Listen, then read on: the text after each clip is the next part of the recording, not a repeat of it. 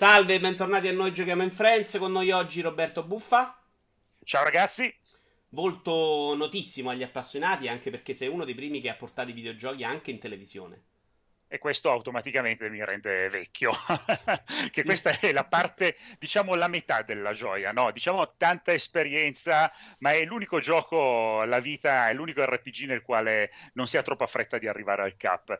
Eh, tra l'altro, ecco, parlando di esperienze, parlando di tanti titoli eh, eh, che, ho, che, mi è capitato di vedere soprattutto di giocare in questa lunga e appassionata carriera di videogiocatore, eh, devo dirti che comunque io sono uno di quelli che guarda poco indietro e guarda molto avanti. Tu mi conosci sai che sono un grande appassionato di, di, realtà virtuale. Per me tutto ciò che evoluziona nel campo del videogioco è sempre qualcosa di positivo, quindi non sono, o meglio, o meglio sono nostalgico, ma non sono uno di quei nostalgici che, ah, ma i tempi in cui tutto era 2D, in cui, eh, in cui eh, c'erano pochi pixel, la magia di pochi pixel. No, allora io non sono un retro gamer, sono un nostalgico perché sono legato comunque a delle fasi classiche, quindi a quello che è un periodo classico appassionante della storia del, del videogioco, ma sono convinto che comunque ogni step evolutivo sia stata una cosa fortemente positiva. E di questo eh, uno se ne rende conto quando va a riprendersi i vecchi giochi e si rende conto che eh, riprovandoli non prova più le emozioni di prima, ma anzi come dice il Raffo se li rovina, quindi state attenti retro gamer. questo, perché... è, questo è molto vero, anch'io come te non sono uno che poi rigioca roba vecchia, in questo periodo però mi sono messo a rigiocare i Tomb Raider che sono proprio una roba, un feticista dei Tomb Raider.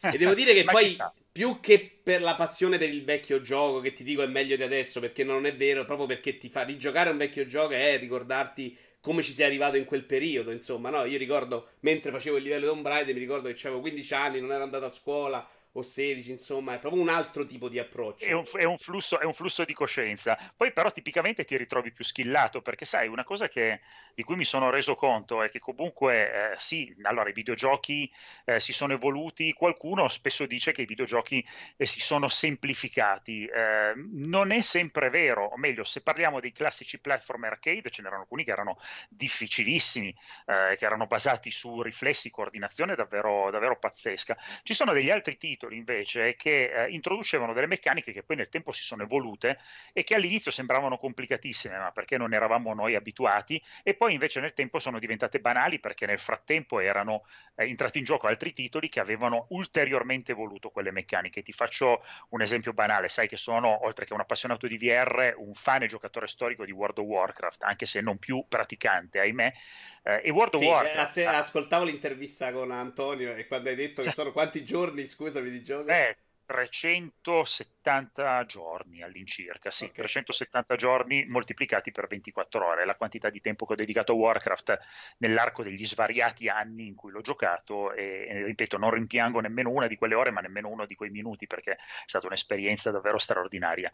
Però ecco, dicevo, il, il Vanilla WoW, quindi il WoW classico, il World of Warcraft dei primi tempi, era un World of Warcraft complicato, difficile, molto demanding, eh, perché richiedeva la coordinazione tra 40 persone, ma in realtà le strategie dei boss e la strategia dei combattimenti erano molto molto elementari rispetto a quello che poi sarebbe successo con le espansioni successive, dove il livello di complicazione sarebbe aumentato sempre di più. Però c'era questa tendenza a rievocare eh, Warcraft classico come un esempio di difficoltà o certi combattimenti come un esempio di difficoltà, quando in realtà poi i giocatori erano cresciuti insieme al gioco nel corso degli anni e quindi quella difficoltà era stata superata da scontri ben più impegnativi motivi e tornare indietro ai vecchi combattimenti li faceva quasi apparire banali. Questa cosa succede su tanti titoli che nel tempo si sono evoluti, hanno introdotto delle meccaniche sempre più sofisticate, soprattutto genere action RPG, ecco. Direi soprattutto sono più, più, che diventati facili, in realtà, eh, tra l'altro c'è stata anche una scoperta negli ultimi anni della difficoltà, insomma. Però si sono sicuramente ammorbiditi, cioè eh, prima dovevi rifarti, che ne so, tre livelli consecutivi di un gioco. Io ricordo anche parlando di giochi di auto, Toka Race Driver c'aveva la cosa che tu dovevi fare due gare insieme senza sbagliare in un gioco che veramente un contatto ti mandava fuori. Oggi abbiamo i checkpoint che sono sicuramente più gentili, che ti accompagnano maggiormente da questo ecco, punto di vista. Questi in generale ci sono, non ci sono per esempio in State of Decay 2, perché tu oggi mi chiedevi di parlare di titoli che stessi giocando, io in questi giorni sto giocando State of Decay 2, sappiamo una delle esclusive PC Xbox eh, di imminente uscita, eh, sequel di un survival molto riuscito, e devo dire che questo titolo è un titolo veramente impegnativo perché eh, la, la, mia presa di contatto con il titolo, io amo in generale i titoli survival e amo in particolare i titoli survival post-apocalittici eh, con zombie di mezzo, del resto vabbè non è un caso okay. a favore di camera che porti sempre questo, eh, questo, questo polsino dell'Umbrella perché come tributo al survival horror per eccellenza, ma qui parliamo di survival puro non in particolare survival horror, è quasi un titolo che definire horror eh, è, è, una forzatura perché in realtà è proprio più la solitudine post-apocalittica, il trovarsi da soli a doversela cavare. E questo titolo mi, ha, mi è piaciuto veramente tanto perché è spietato è veramente spietato. La mia prima presa di contatto con il gioco è stata una giornata intera e nel corso di questa giornata io ho, mh, sono partito con questi gene- personaggi generati proceduralmente, per cui tu parti con una coppia di personaggi che ti scegli, che hanno una loro storia. Ho iniziato la loro avventura, lei si è ammalata, io ho fatto di tutto per riuscire a salvarla, sono riuscito a salvarla. Poi mi sono però ammalato io di questa piaga e non riuscivo a trovare le risorse per poter generare le cure. Si era creato un circolo vizioso all'interno della mia comunità per per cui intorno non riuscivo a trovare medicinali e quindi cercavo disperatamente di trovare delle cure per poter fabbricare appunto anche una, un, un, rimedio anche per lui, per il protagonista. Nel frattempo avevo reclutato altre persone, ma questo aveva sbilanciato la community, per cui la mia comunità si era aveva troppe persone e non c'erano abbastanza risorse per, tutte, quindi, per tutti, quindi c'era eh, un malcontento che serpeggiava, l'ansia di dover andare a recuperare queste risorse, ma trovavo di tutto, trovavo cibo, trovavo carburante, trovavo risorse per fabbricare e Tra non riuscivo a trovare le medicine, non c'era verso, mi spingevo con, con, il mio furgone dappertutto, poi ho finito anche la benzina. E quindi alla fine questo personaggio che ho dovuto anche parcheggiare perché a un certo punto il personaggio quando lo utilizzi, anche se è molto potente, poi però giustamente si stanca, deve essere messo a riposo, lui in più aveva la malattia addosso, quindi prendevo degli altri personaggi meno efficaci, andavo a fare delle missioni disperate questi personaggi morivano. E ho visto proprio il tramonto della mia community. Man mano che perivano queste persone e tornavo alla base e andavo con un nuovo personaggio finché alla, morte, alla fine non è morto anche lui, poi è morto pure lei e poi sono morti tutti. E, e, la, e la partita è finita perché questo gioco salva dei checkpoint diciamo di missione perché se tu in quel momento non puoi continuare a giocare almeno diciamo che certo. eh, fino a quel punto la partita deve essere salvata. Però tu non hai la possibilità di caricare una partita nel caso in cui poi ti siano morti i personaggi, dici torna un salvataggio precedente, no, la tua community è finita e spacciata, ricominci da capo, cioè ti sei fatto magari 15 ore, 20 ore di gioco, fine, game over, quindi morte permanente. E questa cosa è un approccio, un approccio diverso, molto, mo, molto roguelike, se vogliamo. A me piace tantissimo sulla carta, poi all'atto pratico sono di quelli che si uccide quando succedono queste cose. Eh, ma infatti è stata, è stata, un'esperienza, ti devo dire, che, che mi ha in un momento lasciato interdetto. Non sapevo se essere incazzato, perché ero veramente Però hai vissuto cioè, una storia molto personale, molto tua, che puoi raccontare certo, adesso. Ecco. Ho costruito la storia e questa è la cosa che mi ha, eh, voglio dire, compensato dall'altra parte, perché sul momento ho detto no, ma ragazzi, ma non è possibile, io ho dedicato tutte queste ore, eh, il fucile da cecchino che avevo, eh, quello che avevo costruito, gli oggetti rari che avevo trovato, che erano dei potenziamenti delle mod per la comunità, fine, cioè proprio perso tutto e quindi eh, sì, impegnativo ma bello. Chiaramente devi essere nella giusta disposizione d'animo per affrontare un gioco di questo tipo, quindi ti dirò, non è un gioco per tutti, ma è un gioco molto bello. L'ho giocato su Xbox One X. Um... Questo è il primo gioco, tra l'altro, che importante, no, forse c'è Sea Activis, c'è stato prima, che certo. eh, fa questo... Mh, mm, è, è inserito nell'Xbox Game Pass e quindi ce l'hai nell'abbonamento. Cosa ne pensi di questa idea di Microsoft di portare veramente, forse per la prima volta si può parlare i videogiochi dalla parte di Netflix? Allora, io credo che sia un'idea fantastica e che sia sostanzialmente il futuro. Non, non so però quanto possa essere sostenuta, ne parlavo con dei colleghi eh, da una Sony PlayStation, e quindi replicata sull'altro fronte, perché Sony investe troppo sui franchise first party, quindi troppo sullo sviluppo delle famose esclusive che vengono comunque certo. eh, giustamente anche sottolineate e ribadite dai fan di PlayStation. Eh, però questa, questa, cosa impone dei costi di sviluppo di cui in qualche maniera si deve tornare a rientrare.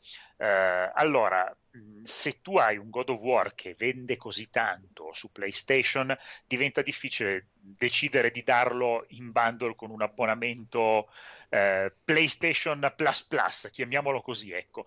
Quindi diventa molto, molto difficile, anche se c'è da dire che se pensiamo alla user base di Sony PlayStation, 70 milioni di, di, uh, di console, uh, mettiamo... Uh, 40-50 milioni di persone che decidessero eh, di fare questo, questo, tipo di abbonamento. Ecco, allora eh, da quel punto di vista probabilmente il rientro mensile sarebbe tale perché sarebbe l'equivalente dell'abbonamento mensile che pagavano i fan di World of Warcraft nei tempi d'oro, ma nei tempi d'oro si era arrivati a 15 milioni di utenti, che comunque era già un'enormità, ma tu immagina decine di milioni di utenti che pagano anche soltanto 10 dollari, 10 euro al mese quanto fanno di incassato su base mensile. In quel caso lì allora sì, i titoli AAA forniti con l'abbonamento potresti, potresti sicuramente permetterli. Sì, probabilmente Sony in questo momento, essendo in posizione così dominante, non ha l'interesse di fare questa cosa. Microsoft eh, chiaramente sta rinunciando a dei soldi in questo momento. La, certo. già, già, con Play Anywhere,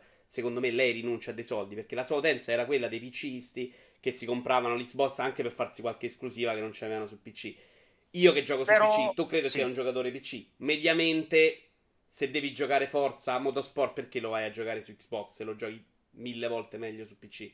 Sì, però sai, alla fine io non faccio mai un, um, come posso dire, eh, non traccio mai un confine così, così, netto, nel senso sono due esperienze, sono, sono due esperienze complementari e non necessariamente sovrapponibili, perché eh, su PC, o meglio, il PC da gioco difficilmente ce l'hai collegato alla TV di casa e se ci giochi con uno Steam Link e quindi ci giochi in streaming è un'esperienza diversa e comunque non è un'esperienza che fai sfruttando tutto il potenziale del PC, quindi non, non giochi in 4K.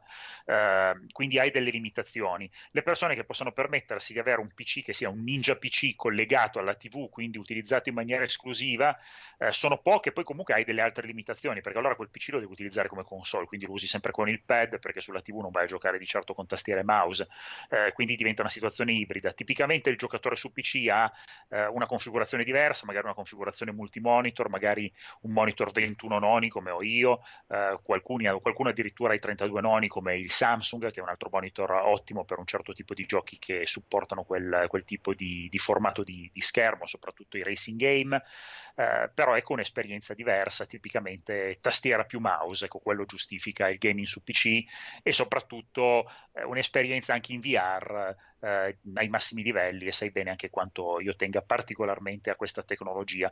Ma ci torniamo dopo sul discorso VR. Volevo tornare un attimo sul, sul discorso Microsoft e sul discorso Xbox Game Pass dicevo che secondo me è sicuramente un'ottima idea eh, che porterà comunque tanto, tanta affezione verso Microsoft e tante iscrizioni verso, verso, Microsoft. Chiaramente va anche lì sostenuta da qualche esclusiva, perché alla fine se non dai titoli nel Game Pass i casi sono due, cioè o convinci dei tuoi partner e paghi loro il fee per inserire i loro certo. titoli all'interno del tuo Game Pass oppure produci da te le esclusive. Microsoft è quella che deve investire più di tutti perché da una parte diciamo perde nel momento in cui regala il gioco, ma il gioco deve comunque pagarne lo sviluppo e dall'altra parte deve convincere convincere gli utenti ad abbonarsi. Quindi non è che può partire come Sony da una base installata così importante dove se domani lei annunciasse che i vari God of War adesso in questo caso no, ma Detroit, Days Gone, eccetera, eccetera, diventassero parte del PlayStation Game Pass, ecco, questo automaticamente porterebbe un Sì, anche perché poi in questo momento il numero di esclusive di Sony sono talmente tante, cioè ce ne ha qualche titolo buono ce l'ha all'uscita, cioè sono usciti in questi mesi, che caspita è un'offerta incredibile. Microsoft ha lanciato questa offerta in un momento in cui ha dei titoli anche interessanti come Sea of Thieves, State of the Game, ma non sono quelli che fanno le masse. Mi aspetto però qualcosa alle tre di Microsoft, nel senso che dica, che faccia capire che vuole ritornare a fare console war.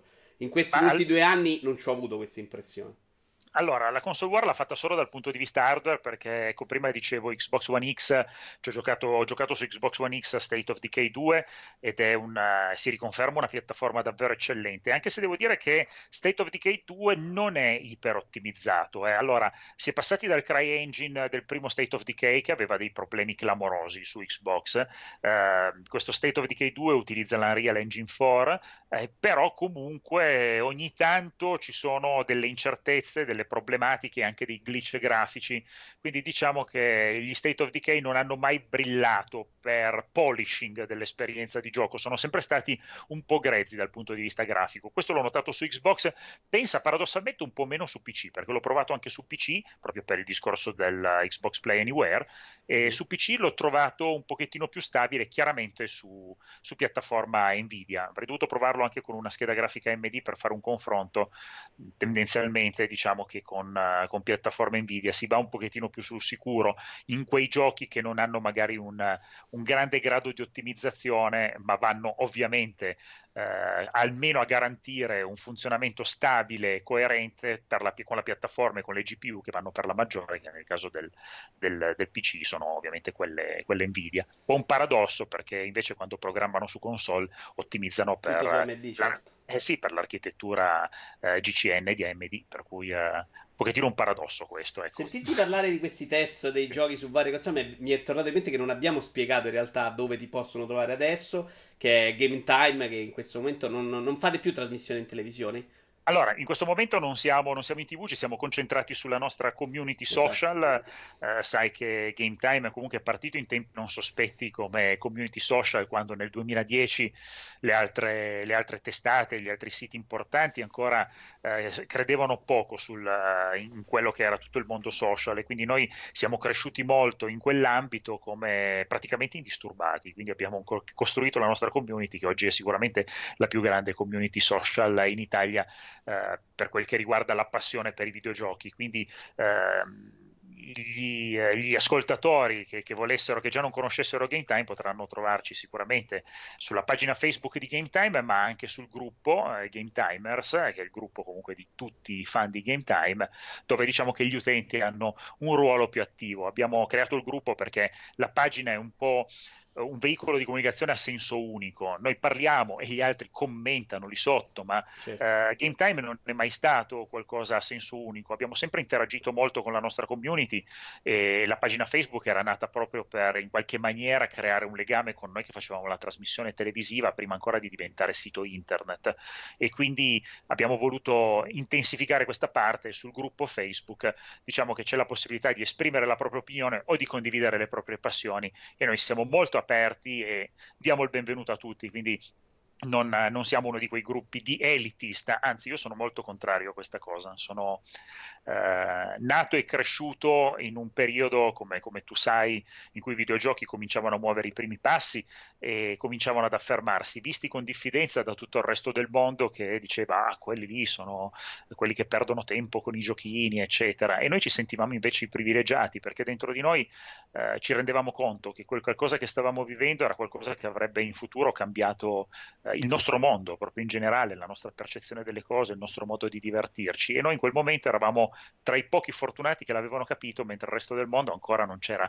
arrivato. Poi cosa è successo? È successo che questa passione che si consumava all'interno dei computer club o nelle sale giochi, quindi delle, eh, cerchie molto chiuse di appassionati, eh, a un certo punto è esploso ed è diventato un fenomeno di massa.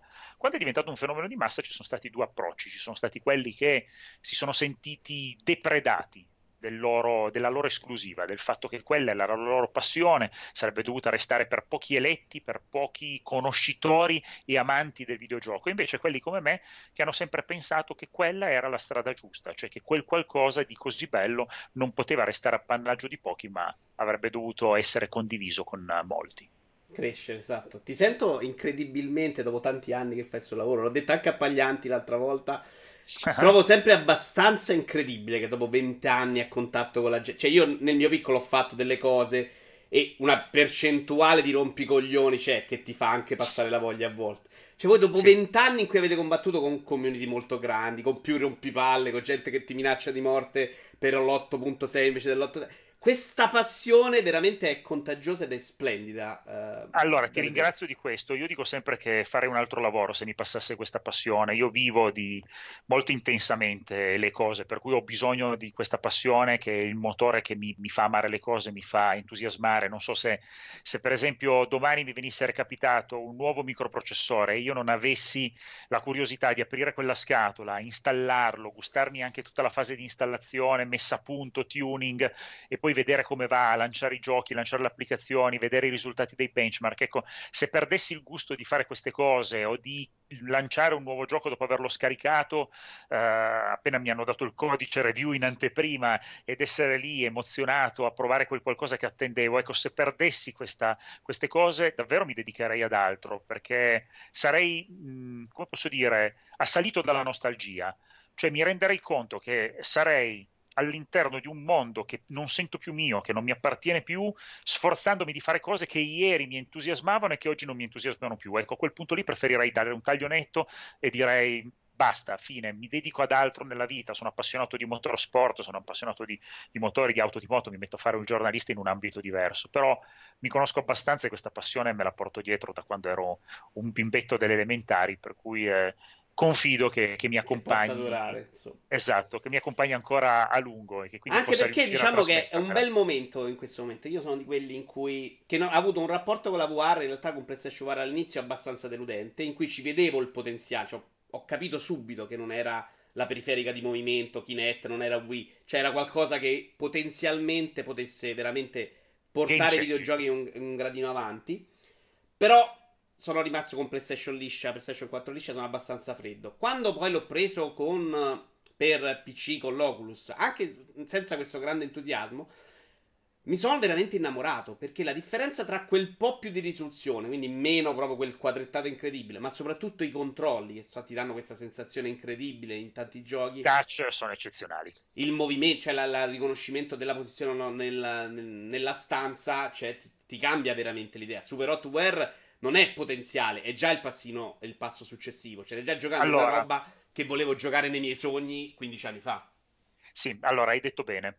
Eh, quando, quando, qualcuno mi accusava di essere eh, over enthusiast riguardo la VR, di essere eh, una sorta di ragazzino hypato per qualcosa, eh, quest, questi, questo qualcuno, questi colleghi che io cons- continuo a definire poco lungimiranti, non si rendevano conto che io ho vissuto una fase di una prima venuta della VR, ma ho vissuto anche il pre-VR, cioè io ho vissuto gli anni 80 di Tron, del primo Tron, e ho visto una persona che entrava dentro eh, la memoria di un computer. Poi questo qualcosa è stato definito, non era un teletrasporto che ti portava dentro, eh, che ti rimpiccioliva e ti trasformava, anzi ti digitalizzava e ti, ti, ti portava dentro, eh, dentro il, il, la memoria del computer, dentro la CPU, dentro, dentro quelli che erano i componenti, ma era un visore che ti apriva una una finestra su un mondo diverso e questo l'abbiamo visto con il tagliaerbe, certe derive le abbiamo viste anche con, con Matrix, diciamo, eh, di quello che è un confronto reale virtuale. Eh, però ecco, negli anni 90, quando la VR è arrivata sulla scia dell'entusiasmo della fantascienza, la tecnologia non era ancora pronta, quindi c'è stato entusiasmo per quando è arrivata e poi un reality check, quando ci siamo resi conto che quel, qualcosa che avevamo tra le mani era qualcosa di ancora distante anni luce da quel che la fantascienza ci aveva fatto sognare. Invece oggi abbiamo fatto un passo per cui, per quanto la VR oggi sia ancora all'anno zero, perché io lo definisco ancora anno zero, eh, però questo qualcosa non è molto distante da quello che la fantascienza ci raccontava negli anni 90, già ora. E tra qualche anno potrà essere oltre la fantascienza. E quello che abbiamo visto in Ready Player One di Klein, trasformato in film da Spielberg meravigliosamente, a mio avviso, eh, è un qualcosa eh, di veramente eh, non tanto in là da venire, cioè quello ESIS, così come è stato immaginato, qualcosa che non dico che sia dietro l'angolo, ma, ma potenzialmente ecco, quasi lo è. Addirittura certe derive che abbiamo visto in serie come Black Mirror eh, non sono sì. così fantascientifiche come potrebbero sembrare. Però quello che bisogna fare quando si approccia la VR, vabbè, innanzitutto è inutile farsela raccontare, quindi alla fine mi sono reso conto che per quanto ci si sforzi di trasmettere entusiasmo, finché uno non prova un Farpoint, finché uno non prova un Resident Evil 7, finché uno non prova un GT Sport, un Assetto Corsa, un The Impatient eh, e tanti titoli, o un Apollo 11 VR Experience, non si rende conto di che cosa eh, significhi veramente realtà virtuale, di quali tipi di emozioni eh, ti, ti, possa trasmettere. Quindi questo è il primo punto da tenere in considerazione. Il secondo punto è che questo è un percorso lungo, quindi quando la VR è tornata ed è tornata per restare, è tornata eh, con un messaggio chiaro. Questo è un percorso, è un percorso disseminato di ostacoli che dovranno essere affrontati. Locomotion, come ti sposti in VR, ci sono varie soluzioni. Motion sickness, il fastidio che provi quando sei in VR, la risoluzione del visore, i costi, la potenza di elaborazione necessaria, i contenuti, eh, i sistemi di interazione, non soltanto eh, motion controller, ma eventuali guanti, in futuro tutte aptiche, cioè ci sono tante sfide che fanno sì che il percorso per arrivare ad avere una VR che sia veramente, eh, come posso dire, totalizzante, completamente immersiva, è lungo almeno una ventina d'anni. Eh, fatti sai, esperimenti. Sai cosa però? Una cosa da... Impegno eh, una cosa che da appassionato mi diverte molto e l'ho riscoperta con la VR. In sì. un mercato di videogiochi che molto, è, oggi è molto quadrato, cioè è molto diventato bravo a sapere cosa vuole il pubblico e a fare le cose a modo. È difficile oggi che trovi il gioco brutto. Cioè, puoi trovare il gioco che non piace, però più o meno rispetto anche all'epoca 360 sono diventati molto più bravi ad, ad fare i giochi inquadrati. Questa sì, sperimentazione esatto schifosi proprio. Questa sperimentazione mi ritrovo spesso nello store dell'Oculus a trovare app, filmatini, cose in cui c'è veramente. Lo vedi che stanno maneggiando con la grammatica nuova sì, di queste verissimo. cose. Vedere cose molto diverse, lo capi- È una cosa che comunque mi sta divertendo. Comprare anche giochi che sono non essere bellissimi, ma in cui vedo la, l'idea nuova che probabilmente diventerà uno standard in futuro, è una roba che da appassionato mi ha ridato un entusiasmo diverso. Sai cos'è? È un po' come quando ai tempi del Commodore 64 o del VIC-20 compravamo le riviste in edicola con i listati da digitare e poi partiva il gioco, se, se, il listato l'avevi copiato bene o se non era stato stampato male, che a volte succedeva anche quello. Per cui siamo proprio in quella fase di sperimentazione con una materia completamente nuova, quindi VR uguale non anno zero eh, per quanto riguarda la VR in sé, ma anno zero per quanto riguarda un nuovo modo di concepire l'intrattenimento e il videogioco, che comunque procederà in parallelo, perché alla fine so che ci sono delle persone che sono restie eh, ad avvicinarsi a questo tipo di, eh, di medium, eh, dall'altra parte mi rendo conto anch'io che ci siano dei generi che sarebbe, sono, è comunque meglio giocarsi su, un, su, uno schermo, su una tv, magari perché comunque sei lì con a fianco degli amici e una partita FIFA con, con un amico, ecco me la immagino più sul divano di fronte alla tv che non con, con, con, il visore in testa. Ecco. Eh, quindi, però ecco, la VR secondo me doveva eh, in un certo senso affrancarsi da quelle che erano eh, le Cassandre che, per, che, sono andate avanti a menarla per mesi dicendo la VR è morta semplicemente perché eh, nel giro di un anno e mezzo da che aveva debuttato soprattutto con PlayStation VR non aveva fatto questo boom. Ma come? Solo 2 milioni di visori quando dall'altra parte ci sono 70 milioni di console. Ma in realtà queste Cassandre erano le uniche eh, a credere veramente che la VR potesse fare un boom simile a quei costi e in così poco tempo. Io non l'ho mai creduto, io non sono stato deluso da quello che la VR ha fatto eh, da quando è stata lanciata ufficialmente sul mercato eh, ad oggi. Non sono deluso perché è sempre stato un percorso lungo. Quindi cosa è successo? Prima grande entusiasmo, il nuovo trend, tutti investiamo sulla VR, si parla solo di VR, Nvidia parla di VR, Intel parla di VR, poi di punto in bianco la depressione. Niente, la VR non ce la fa e lì eh, ho notato che certi colleghi sono saliti subito sul, su, sul, sulla fail bot del, del, pessimismo e fastidio, quando invece l'atteggiamento corretto è quello del ci siamo liberati degli over optimist, ci siamo liberati di quelli troppo hypati, ci siamo liberati dei troppo pessimisti, ora finalmente gettiamo le basi per costruire. Da qui la VR può andare avanti e fare il percorso che avrebbe eh, dovuto fare fin dall'inizio, quindi senza troppi e facili entusiasmi e senza troppe, eh, voglio dire, troppo pessimismo. Sì, c'era, c'era, giusto il rischio che fosse arrivata troppo presto, proprio per, no, per essere venduta. Tutto. Io quello ho avuto un po' paura che Sony avesse lanciato all'inizio che fosse recepita male, proprio per questo motivo in cui la vendi come una roba incredibile è la fase di sperimentazione e la bruci. In realtà il fatto che oggi sia a 2 milioni di, di pezzi secondo me è un dato incredibilmente positivo è un dato incredibilmente positivo se pensi che è una periferica che costa più della console eh, esatto, base, esatto. ecco, per cui ha, fatto, ha dimostrato un bel, un bel attach rate soprattutto tu considera il potenziale eh, o meglio la, la potenziale crescita esponenziale eh, no, che no, deriva certo. dal fatto che comunque tu utente PlayStation ti compri PlayStation VR, lo fai provare a tot di amici, pure loro utenti PlayStation che dicono cavolo però questo gioco che bello che è, magari al prossimo giro me lo faccio pure io. Ora PlayStation VR ha dei meriti e una serie di problemi. Ha il merito di aver massificato la VR molto più di quanto non abbiano fatto Oculus e soprattutto Vive che ha deluso molto da quel punto di vista perché eh, Steam aveva tutto eh, il potenziale, le spalle coperte per poter lanciare questa tecnologia insieme a delle vere killer app. Tu pensa quale potrebbe essere io ho sempre Valve, detto che se, Valve, che se Valve volesse, ven- perché, esatto. volesse, vendere veramente cioè, l'HT SBY in un modo incredibile cioè vai lì con Half-Life 3 esclusiva esatto. Valve è finito eh cioè, è no, il... allora loro ma guarda io l'ho pensato l'ho detto più e più e più volte sembra un'assurdità detta così ma tu pensa a un titolo come GTA 5 quanto ha venduto GTA 5 quanto è costato 250 milioni di euro allora mettiamo che Half-Life 3 eh, sia il gioco più complesso e più sofisticato della storia e più costoso e quindi costi 300 milioni di euro per essere fatto perché devi tener conto di tutta la complicazione di sviluppare in VR. 300 milioni di euro a perdere.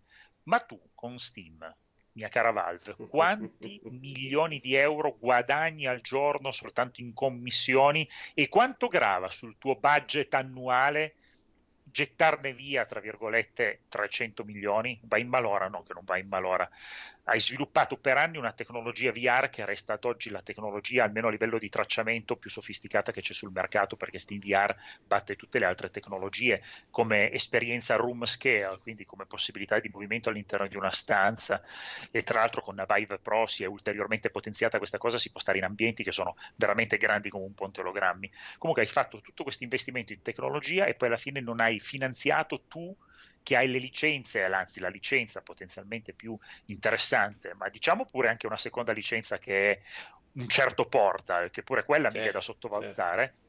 E alla fine Portal in VR è stato portato da una mod, non è stato portato da, da, da Valve, ecco, per cui loro avevano sperimentato con Half-Life 2, ma, ma non, hanno, non, hanno, voluto osare oltre. Quindi quella è una cosa che io gli rimprovero, gli rimprovero parecchio. Ecco avrei voluto che osassero di più. No, ti dicevo di PlayStation VR, loro hanno scommesso tanto.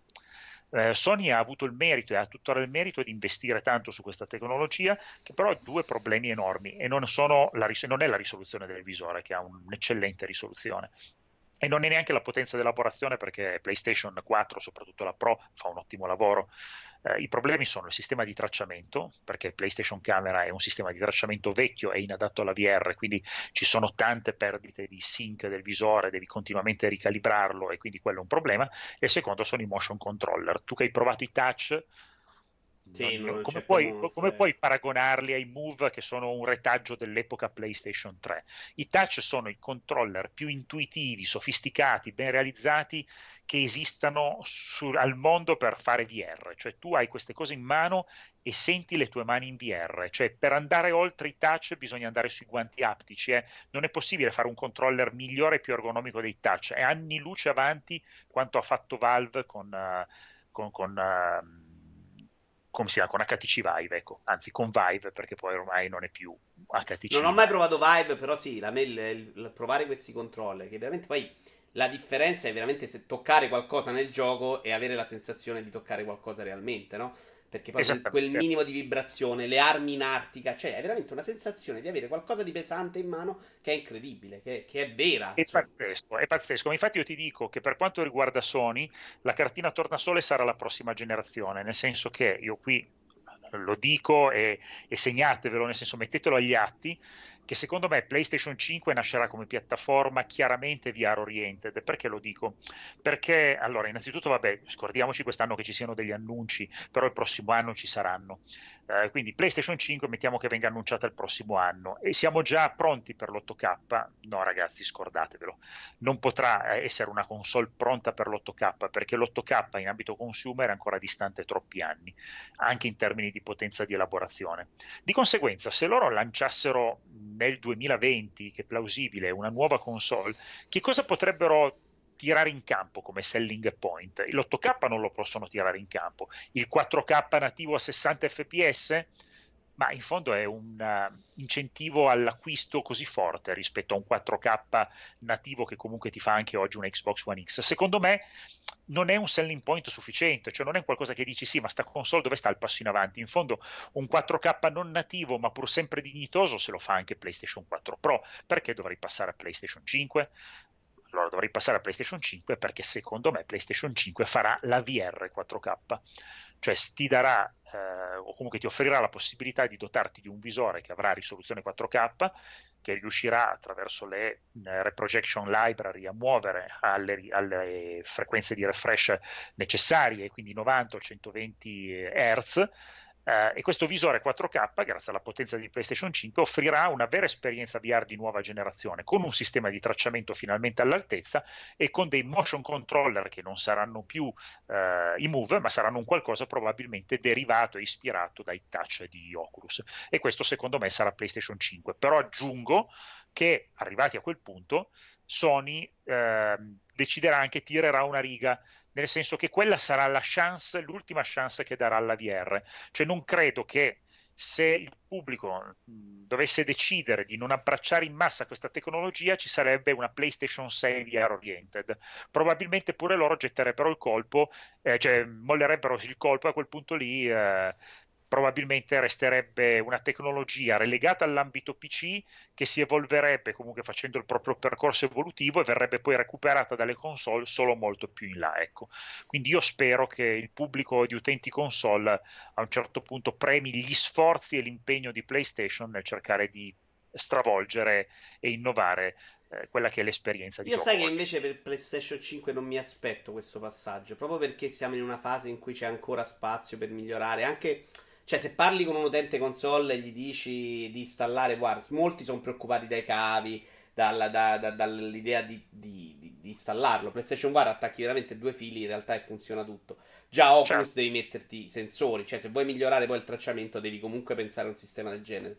Che secondo sì, me certo. spaventerebbe... Mixed Reality. Esatto, spaventerebbe un po' troppo l'utenza console. Quindi è possibile, secondo me, che Sony con PlayStation 5 tenda a dare una sorta di continuità con quella attuale, migliorando forse un po' la risoluzione del nuovo caschetto, ma tenendosi lì finché non arriviamo anche a a livello di, di, periferiche, hardware, insomma, di avere qualcosa di un attimino più snello. Ma io credo che sia però necessario in questo momento perché già la cross-gen è stata vissuta, per quanto comunque alla fine le evoluzioni da qui in poi passeranno sempre da una refresh cross-gen perché altrimenti il costo d'acquisto della nuova console dovrebbe essere troppo alto, però una nuova console, come diceva Mark Cerny, eh, deve rappresentare un, diciamo, un passaggio un po' abbastanza netto con il passato.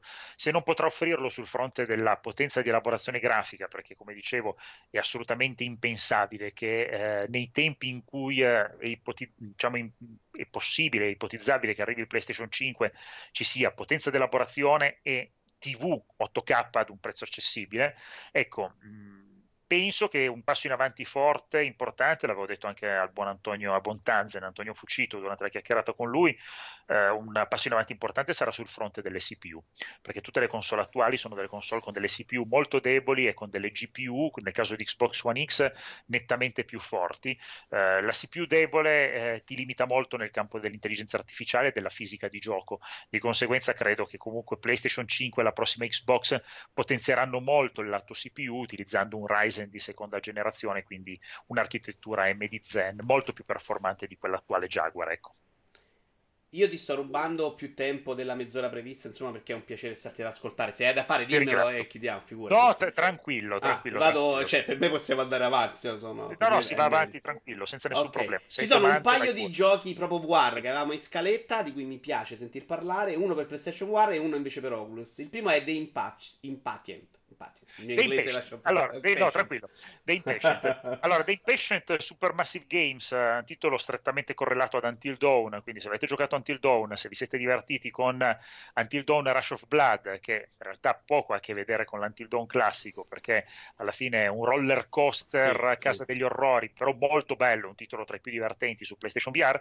The Impatient uh, mi è piaciuto veramente tanto e dimostra che Supermassive Games ci sa fare, tra l'altro mi aspetto che a D3 venga annunciato un eventuale Until Dawn 2 eh, diversamente invece da quello che abbiamo visto con Bravo Team, dove Supermassive Games eh, ha, eh, secondo me, ampiamente deluso perché è un titolo eh, al di sotto di, sono, di, quello che è il livello medio dei loro titoli. Ecco, The Impatient è un bel horror thriller psicologico che racconta una bella storia, che ti coinvolge, che ha un bel po' di jump scare, non è particolarmente lungo, ma è molto emozionante ed è un titolo che consiglio agli appassionati di horror, survival horror, che si sentano pronti ad affrontare un'esperienza davvero forte emotivamente e visivamente in VR. Stessa cosa chiaramente per Resident Evil 7, che secondo me e non, non, ho timore di dirlo, rappresenta il vero titolo rivelazione dell'anno scorso, è il titolo più significativo che sia uscito sul mercato l'anno scorso e non è Zelda, signori, mi spiace, non è per me Zelda, perché Zelda è un'ottima esecuzione di un compitino già visto, parlo di Breath of the Wild,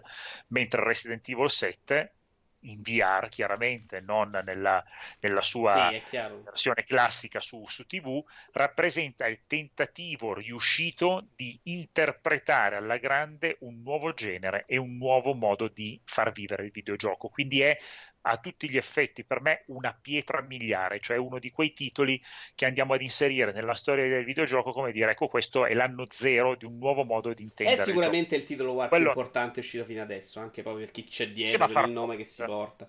Secondo me non, non, non, è...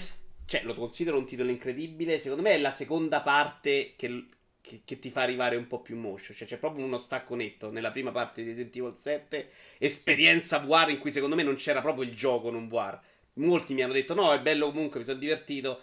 Ma io giocandolo in VR ho detto no, questo gioco secondo me se me lo fai giocare normale è troppo sotto. Cioè c'è veramente una roba fisicamente... Sì, allora, allora, da, in VR è da 11, anche come impegno che ti richiede. Mentre esatto. senza, senza, VR è un buon titolo, è un 8 come survival, per cui eh, probabilmente un 8 come titolo, ma in VR è da 11, eh, eh, se sopravvivi. Se sopravvivi, intendo proprio, ti viene un infarto in 16 ore. Sì, perché poi sono... la prima parte è quella proprio psicologica, ci sono un paio di jump scare, insomma, ma, ma mediamente Beh, insomma, è una roba... gli incontri con Mia sono, sono belli impegnativi, eh, soprattutto in VR. Io ho fatto più la parte quella proprio psicologica, il resto ero abbastanza preparato a farlo. Quella invece era una roba in cui uscivo uh, fisicamente. Poi, secondo me, lì avevano studiato un bel sistema per evitare il motion sixer muovendoti. Che è una roba che stanno provando, stanno provando soluzioni diverse, ma non è riuscita a tanti come Resident Evil 7. Beh, considera che in Resident Evil 7 c'erano una miriade di assist anche non così ben spiegati. Mi è capitato spesso di avere a che fare con degli utenti che mi chiedevano consigli su come affrontare Resident Evil 7. Io dicevo, ragazzi, ma se soffrite di motion sickness, non siate timorosi di attivare degli aiuti. Sì, certo, ti trovi una griglia di qua, il field of view che si restringe di là, il movimento angolare invece che fluido. Lo so, sono delle limitazioni, ma sono delle limitazioni che ti salvano eh, il fondoschiena, perché sono quelle che ti permettono di vivere un'esperienza VR eh, soddisfacente e tollerabile, mentre dall'altra parte dici fighissimo, mi muovo, libertà assoluta, faccio due passi e devo correre al bagno perché mi viene la nausea. Ecco, eh, questo per una persona che soffre di motion sickness ovviamente, che non abbia esperienza di VR, è uno scenario plausibile, ma se utilizzi bene gli assist in VR riesci, riesci a giocarci molto bene. Uh, passiamo invece ad un gioco uh, che è probabilmente, secondo me, tra quelli che ho provato io, il gioco migliore di auto che è uscito in VR. Uh, e devo dire che sui giochi di auto in VR è, è, probabilmente la mia più grossa delusione al momento. Perché veramente a me, mi, idealmente, era quello il gioco che mi sarebbe piaciuto giocare in VR. Quelli che ho provato sono invece, invece veramente troppo sotto a livello tecnico dalle controparti normali per essere apprezzabili. Eh, okay. Senza arrivare a Dead Club, che invece è difficile giocarci perché lì veramente ho sentito tutti stare molto male con Dead Club. Certo, sì. Eh, Beh, però, pro... però sei riuscito, sei riuscito a, to- a, tollerare invece Wipeout Omega Collection. Quello no, non ce l'ho più perché titolo... ho venduto PlayStation War quando ho preso Oculus, che ho speso un miliardo in giochi e quindi me lo devo far prestare e poi lo provo. Però mi hanno detto quello che invece hanno trovato dei buoni sistemi per... È notevole, per veramente. Assetto corsa, tra quelli che ho provato invece molto bello. Mm. il problema che è un gioco di auto di quelli impegnativi in cui magari faccio un po' più fatica. Però secondo me siamo già allora, Assetto Corsa ha eh, innanzitutto eh, il merito di essere un titolo italiano e quindi diamo il merito ai ragazzi di Kunos Simulazioni di aver realizzato eh, un gioco di questa caratura, di questo livello sviluppato in Italia che è la simulazione di riferimento per gli appassionati di racing game. È un gioco impegnativo, è un gioco incredibilmente realistico eh, che richiede un approccio veramente da appassionato di simulazioni. Quindi io quando ci gioco mi metto il mio Oculus Rift, ho la mia postazione con uh, volante pedaliera, nel mio caso un, un G27, eh, e quindi mi metto lì e cerco veramente, cioè mi immagino di essere in pista perché sono di fatto in pista, non ho una postazione dinamica perché sono ancora fuori dalla portata dei comuni mortali, parliamo di 10.000 euro a salire per le postazioni che si muovono, che certo. ti danno anche gli, gli, scossoni, però diciamo che la cosa più simile a scendere veramente in pista, eh, Kunos aveva già sperimentato con eh, i development kit di Oculus e loro hanno fatto un'ottima implementazione implementazione della VR, quindi è un titolo consigliatissimo. Come anche, devo dire, Project Cars 2 è un altro titolo che implementa molto bene la VR su PC ovviamente, eh, e quindi è un titolo Però lì secondo con... me lo stacco grafico tra la versione quella incredibile, cioè quella normale e la VR è esagerata. Cioè, forse Assetto Corsa parte meglio perché non, non arriva ai, ai, picchi di Project Cars 2, lo noti meno. Sì, No, esatto. Allora, eh, c'è anche da dire che ci sono tanti espedienti che permettono comunque di minimizzare questo effetto, di, questa sensazione di riduzione del, del dettaglio grafico. Per esempio, eh, Gran Turismo Sport fa un ottimo lavoro nel ricreare gli interni delle vetture, la sensazione di presenza, pur su una console con ripetiamo, delle caratteristiche hardware limitate rispetto ad un PC di fascia, di fascia alta, però di contro dove va a limare, dove va a tagliare, va a tagliare sul numero di macchine in pista, cioè alla fine ti fai una sfida uno contro uno o da solo contro il tempo no? in Gran Turismo Sport. Io ho parlato con Kazunori Yamauchi e gli avevo posto questa domanda molto semplice, gli avevo detto uh, Yamauchi-san, perché non avete dato la possibilità di giocare tutto Gran Turismo in VR, tutto Gran Turismo Sport? E lui mi ha risposto perché questa generazione di console non ha ancora le prestazioni sufficienti per permetterlo, altrimenti l'avremmo fatto. Noi puntavamo ad un'esperienza VR di un certo tipo, molto fluida, molto veloce, molto immersiva e per farlo dovevamo scendere a dei compromessi, togliere le auto dalla pista e quindi non era possibile dare l'esperienza di gioco completa. Ecco, quello è un titolo, mi ha fatto capire chiaramente, che con la prossima generazione di console, ecco, potrebbe essere un titolo anche full VR. Quindi eh, guardo con molto interesse alla prossima, alla prossima console Sony, ecco, perché secondo me eh, per gli appassionati di VR ci sarà da, da divertirsi. Mentre per quanto riguarda questi tri, ti lancio una una considerazione che secondo me Microsoft eh, presenterà allo 6 e allo 6 avrà una parte VR, sarà da capire se sarà una parte VR integrata nel gioco, quindi tutta la, la possibilità di giocarti tutta la campagna o se sarà un appendice come appunto quella di eh, Gran Turismo Sport, quindi un qualcosa dove sì, puoi giocare un'esperienza che magari è un capitolo specifico, una mini storia, un qualcosa come può essere eh, l'X-Wing VR Mission di Star Wars Battlefront, ma non il vero gioco. Staremo a vedere, però secondo me sarà, si parlerà di Halo 6. Ma secondo parlerà... te appoggiandosi ad hardware resistenti, tipo Oculus, oppure allora, allora, con un eh... hardware loro nuovo, addirittura da vendere un'altra periferica? Loro avevano annunciato alla presentazione di Xbox One X che Xbox One X sarebbe stata una console VR ready, cosa che invece Xbox One e Xbox One S non hanno mai dichiarato essere.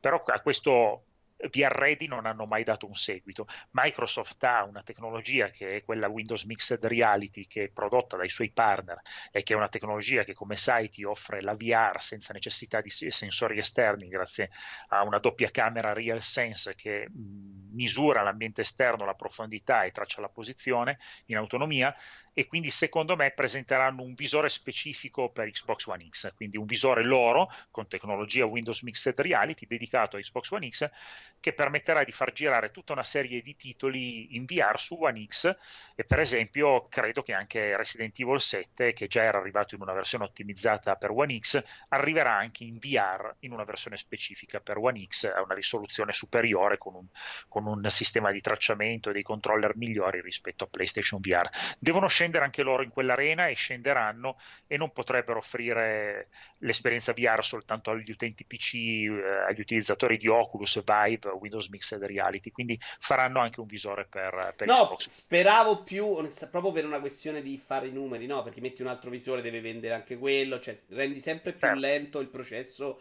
di massificazione della VR. Appoggiare in senso compatibile con Oculus, magari ne fai una versione brandizzata, sarebbe Certo, poi purtroppo costa anche troppo. No, secondo me, secondo me, se lo fanno, lo fanno rendendo compatibili, quindi cross compatible, i visori PC mixed reality. Cioè prendi un visore Dell, prendi un visore Lenovo, prendi un visore HP, Asus, piuttosto che chi altri l'ha fatto, fammi pensare. Eh, adesso non mi viene in mente, Acer, scusami.